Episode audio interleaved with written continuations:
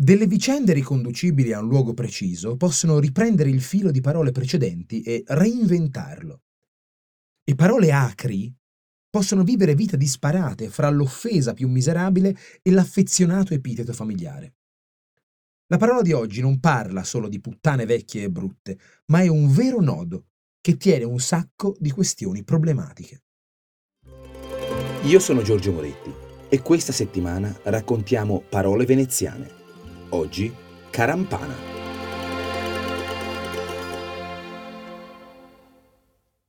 Venezia, 1319. Muore Niccolò Rampani, ultimo della famiglia Rampani antica schiatta del patriziato veneziano, giunta da Ravenna nelle brume del primo millennio. Le sue sostanze passano alla Repubblica, in particolare il palazzo di famiglia, Ca, casa, Rampani, situato con altri immobili dei Rampani nella parrocchia di San Cassiano, Sestiere San Polo, in fondo alla Calle dei Boteri, non molto lontano da Rialto. La proprietà passa di mano in mano finché un secolo dopo il governo veneziano non ne individua il rione come luogo sufficientemente defilato, seppur nel cuore della città, da poter ospitare le fiorenti attività di prostituzione patrocinate dalla Repubblica, pecunia non olet. Così il nome patrizio dei rampani e delle loro case si ritrova inchiodato nella carampana a indicare un bouquet di personaggi femminili d'antan ispirati a questa peculiare situazione rionale.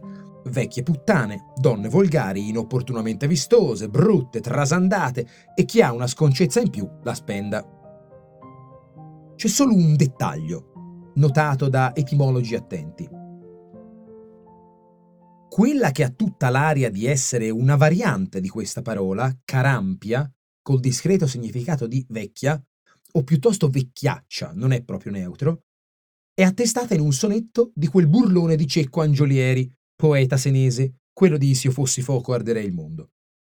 Il caro Cecco muore una manciata di anni prima che l'avogador Rampani tiri l'ultimo fiato, rendendo quindi impossibile la derivazione diretta di Carampia da Ca Rampani. Che pensare allora?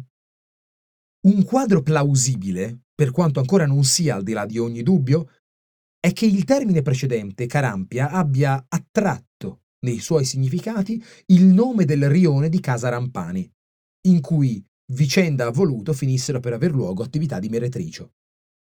Il riferimento a Carampani si è installato su un precedente Carampia. E così, a partire dal Rinascimento, si profila la Carampana, che inizia a diffondersi nell'italiano nazionale nel primo Novecento. Da dove venga Carampia però resta un mistero, anche se alcuni propongono una parentela col nome austriaco del Krampus, demone brutto e deforme, che ancora accompagna le processioni di San Nicola nel nord-est, in un certo senso collega di Arlecchino, che in origine era proprio un demone da corteo di caccia selvaggia e alla fine non tanto lontano dalla Befana. Il che chiude il cerchio della Carampana. Carampana può fare parte di un lessico regionale e perfino familiare, in cui non riconosciamo malizia. Può indicare con complicità amichevole donne che amano essere vistose.